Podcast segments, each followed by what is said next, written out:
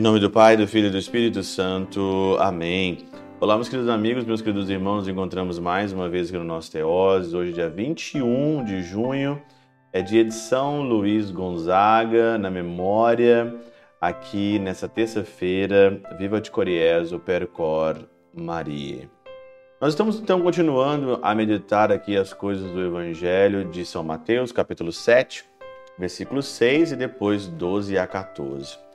Mas no versículo 6 hoje, a meditação ela é sensacional.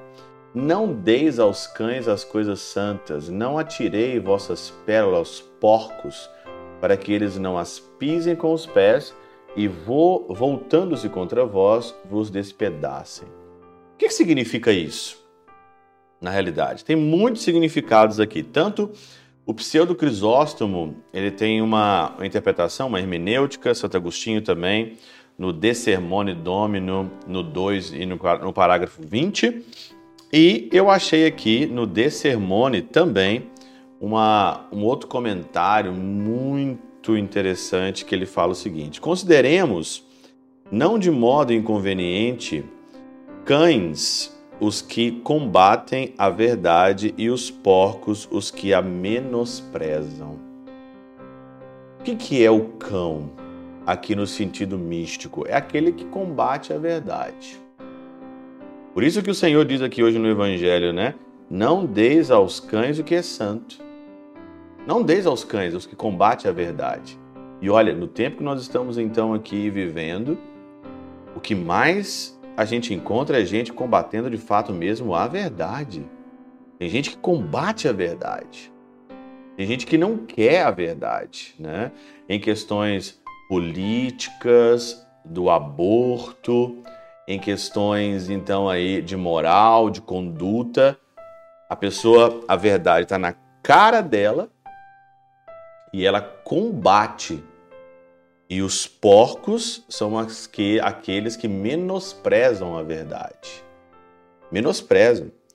Como os cães saltam para dilacerar, não deixando íntegro aquilo que dilaceram, diz: não deis aos cães o que é santo, porque, enquanto está em seu poder, esforçam-se para destruir a verdade, se isso puder ser feito.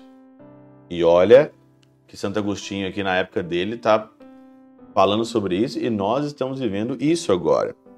Os porcos, por sua vez, ainda que não ataquem com dentadas, desordenadamente sujam pisando aos pés. Por isso diz: Nem lanceis aos porcos as vossas pérolas.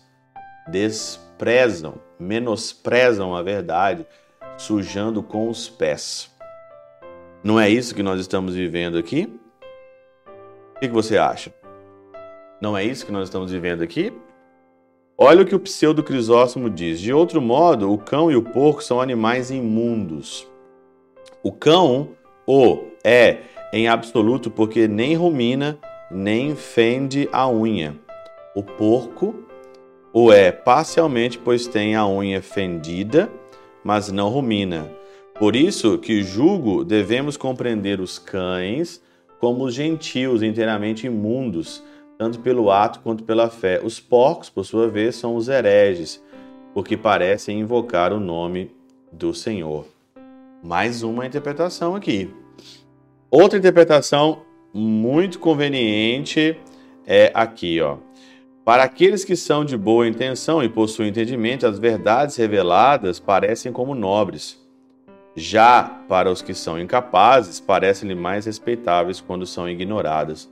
É a questão dos porcos, né?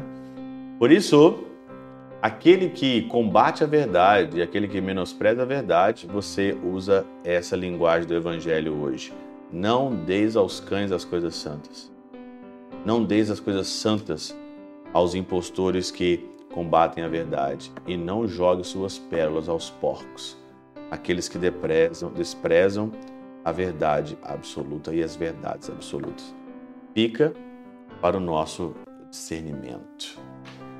Pela intercessão de São Chabel de Mangluf, São Padre Pio de Peutrautina, Santa Teresinha do Menino Jesus e o doce coração de Maria, Deus Todo-Poderoso vos abençoe. Pai, Filho e Espírito Santo, Deus sobre vós e convosco permaneça para sempre.